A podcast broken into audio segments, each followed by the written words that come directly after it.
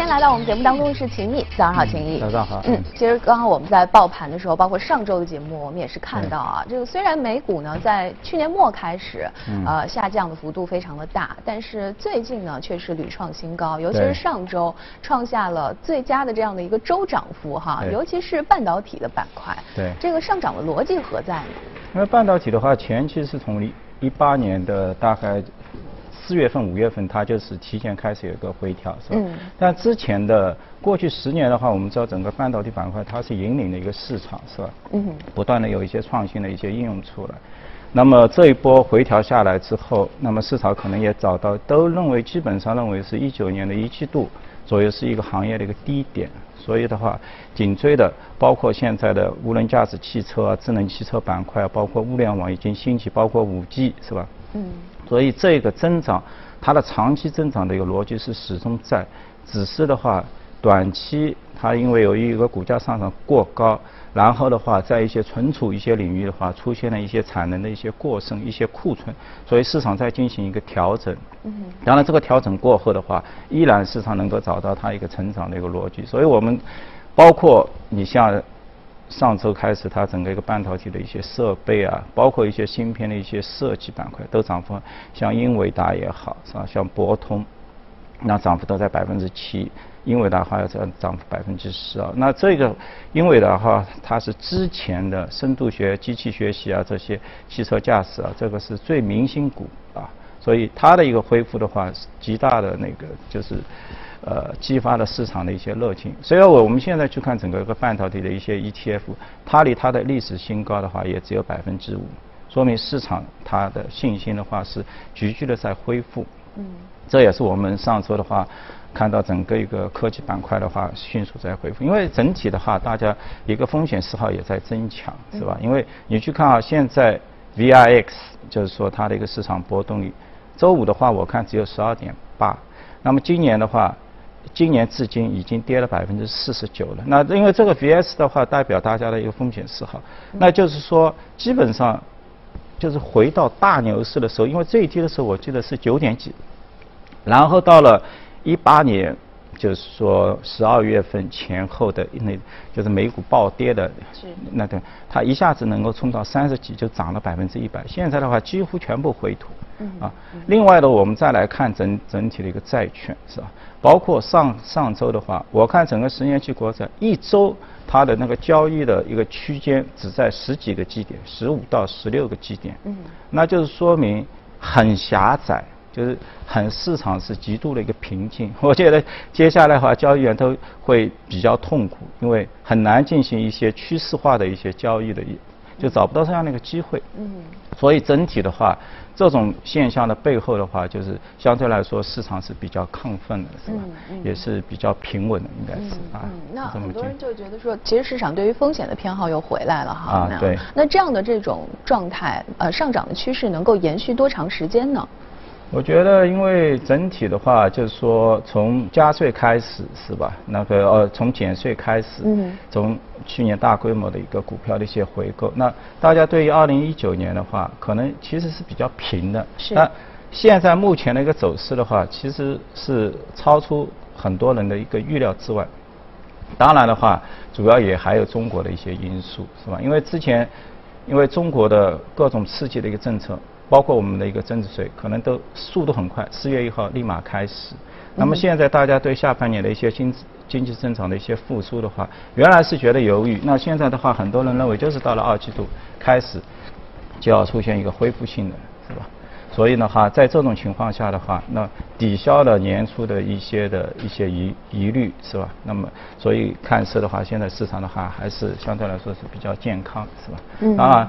目前的一些主流的一些观点的话，还是认为，就是说最大的机会可能还是在中国啊，或者一些新兴市场。对，因为这这些的话，它一个估值比较低，是吧？因为相比这些发达国家而言的话，估值比较低，所以反转的力度会更加巨大一点，是吧？因为美美股的话，我们来接下，就是本身它也有。一系列的问题，减税了之后啊，包括它的 debt 啊，包括它的债务啊，因为现在大家都是很很在担心。OK，你去年为了回购股票，你发了那么多的一个企业债，是吧？那你股票是上涨了，那这些债券一旦这个利率息差扩大，那这些债券从投资级别降到这个，如果降到非投资级别或者乃至垃圾垃圾级别的话。那么你接接下来这个市场会怎么走？是吧？大家有这样的担忧啊。嗯，那孙浩，其实债务啊，我们最近有一个特别火的一个理论，叫现代货币理论，其实引起了投资界包括学界的很多大佬的一些争论啊。对。这个理论它的核心就是在于说，其实不怕发债。呃，虽然现在美国的债务呃已经达到二十二万亿美元，其实这个数字已经非常的高了。但是只要他觉得只要不影响到通胀的话，其实债务负担对于实体经济不会构成一个特别大的影响。对，因为之前的话，我们看到二二战的话，它可能只有一万亿，现在已经到二十万亿了，对吧？那就是说，政府它的预算内的一个赤字，其实怎么看呢？就是很多人认为，OK，你应该不断的去减。就正好是盈余，是吧？那其实我们要换位思考一下，就是政府它如果是负债，那么钱到哪里去了？其实钱它到了市场，嗯，那么它的负债其实就是市场的资产。那么很多人就因为有政府有负债，所以我拿到资产，我在经济生产经营活动，是吧？其实经济啊也是蓬勃向，就是很 很欣欣向上的，是吧？这其实是相对来说是一个好事，不是一个坏事，只是看。它能不能偿还？就是说，现在的话，就是大家最怕的就是一个通胀率。嗯哼。但是，从过去十年来看，从零八年起不断的一个放水也好，包括美联储是吧，过宽松也好，这个通胀率其实没有起来，也完全就是控制在二底下。然后失业率化也是不断的一个降低。所以现在 MMT 理论它一出来的话，就是 OK。之前的话，你们政府一就是说。两会之间一直为了这个 debt ceiling 大家争吵，对吧？OK，到了二十万亿不能再增加了，一增加的话，OK，政府就要停摆。那现在这个理论一出来的话，就解他想去解决这个问题，就是没人知道这个 ceiling 这个封顶到底在哪里，是二十五万亿还是二十六万？只要我们看到这个通胀率能够压缩在里面，那么。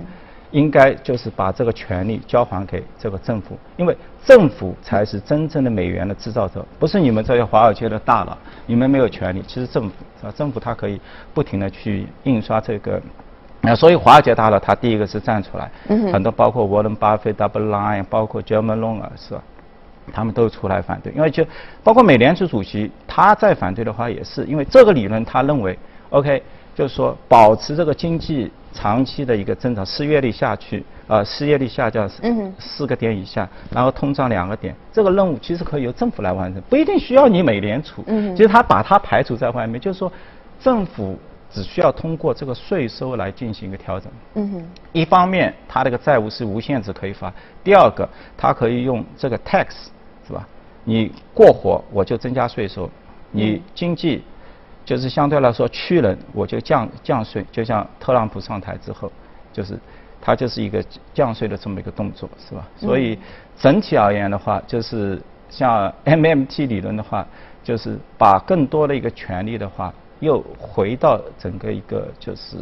政府的一个手里，是嗯，但是支持 MMT 理论的人，其实他有一个呃根本的原因是，他可能也觉得说，美联储也可以通过，比如说保持低利率的这样的一个状态，来控制这样的一个长债的成本，是不是也有这部分的因素？因为你像这个美联储的话，就是说目前其实美联储还是有比较大的一个子弹的余地，因为短期的话，我们看到现在已经两点几，对，那未未来哪一天因为。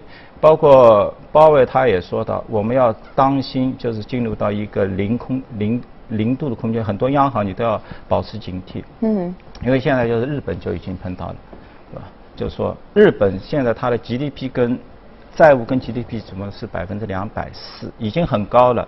但是呢，哎，大家都发现它的整体的一个国债十年期也都在零，短期也都在都都在零底下，什么事情？也没有发生，是吧？所以现在大家就是，但是呢，这个时候的话，我就觉得，就是相对来说，联储央行它的职能的话是慢慢的在削弱，慢慢的话就是就是要回归到整个一个政府的一个角度，就是你政府你要签发，因为现在 MMT 大家都很很多政治家他也可能把它用过来，为什么呢？就是说现在二零二零呢马上要参选，你有什么样的一个施政方案？嗯。OK，我要提一些民生方案。民生方案在美国，你要特朗普要造造座墙都很困难，得花钱，因为要花钱。所以他现在这个理论出来，OK，我我会来解决你学生的这个呃学生贷款，因为我们知道美国学生贷款市场一点四万亿，其实它的债券很优质，大家都在买，因为背后它也有教育部这些在背书。那现在这个理论出来了之后，OK，哎，既然政府可以给企业进行降税，那为什么我上台之后，我不可以把学生的一点四万亿美金全部给他拉掉呢？一笔给他全部拉掉，我通过税收的方式给他弥补。因为这些学生他没有了负债，其实相当于他的资产就提高了，他立马可以去买车、买任何或者去买房，可以去做其他的一些消费上的一个行为。然后他的这些消费行为导致了税收的这个增加，这又可以反过来去支付他这样的一个。就是债务的一个减免，只是这里面可能会产生一些不平衡。有些学生跳出来，OK，我刚刚把我所有的贷款付完，你们就享受了后面把你的债务又都去掉了。但是呢，就是说，就是说这个社会有些像基建也好，是吧？像这个学生贷款，包括像医疗，包括像那个科技研发，它都是一些非常长期的投。到底谁来投入？那么这个理论的话，就是说，OK。完全可以由政府来做，嗯，只要是所有投入的，它不是到虚拟里面去，你不能说我给你减免了，你全部拿过去炒股票去了，嗯，那这是一个虚拟资产，嗯，那你如果都到了长线资产，改善民生去了，变成一些研发了，最终你的成果是可以来提高这个 GDP 的一个发展的一个质量，能够降低。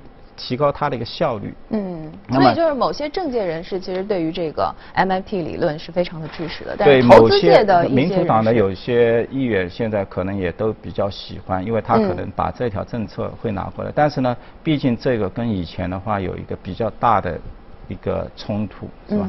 所以现在我们看到大量的一个大佬，因为现在很多就是认为你你的给你的这么一个权利，你可能就是会无节止，那么最终。导致一个比较可怕的一个通胀率的担心，但是呢，它的一个弱点的话，就是你们的担心现在谁也没看到，因为现在通胀率非常低，只有到真的如果通胀率上来了，那么这个理论的话，相对来说可能声音才会轻一点，但是目前的话。我看整个一个上个礼拜，大家对这个问题，其实这也是一六年、一七年刚出来的，就大家争论开始慢慢多了，争论的多也就代表慢慢他也开始为很多人开始接受了。嗯，因为觉得美国要目前包括跟中国之间是吧，我们有一个竞争上的一个关系，合作跟竞争上的一个关系。嗯，那么应该给他更多的一个权利。那么他的权利在哪？如果一直是议会之间，因为。美联储他也说了，通胀一起来，如果你们 MMT 理论是奏效的话，权利都给你们，那 OK，你们先得两个议会会议员是要开会，嗯，你们要正常要达成共识，这得花时间。但是因为我美联储我是独立的，我立马一分钟我就可以做决定，是是吧？我不需要跟任何人来商量，因为我是独立的，我可以尽快的去解决这样的一个通胀的关通通胀就猛于虎嘛，嗯嗯，所以。我们可以去事态去观察这一个事件的发展，嗯，但是呢，就是这个理论跳出来了，也就是代表就是说，现在已经被越来越多的人所接受了。其实他是把呃更多的权力交给政府。然后就是告诉大家说，只要咱们这个通胀不受影响，保持稳定的话，那么债务的负担其实不是一个问题，对吧？嗯，是这样啊。好。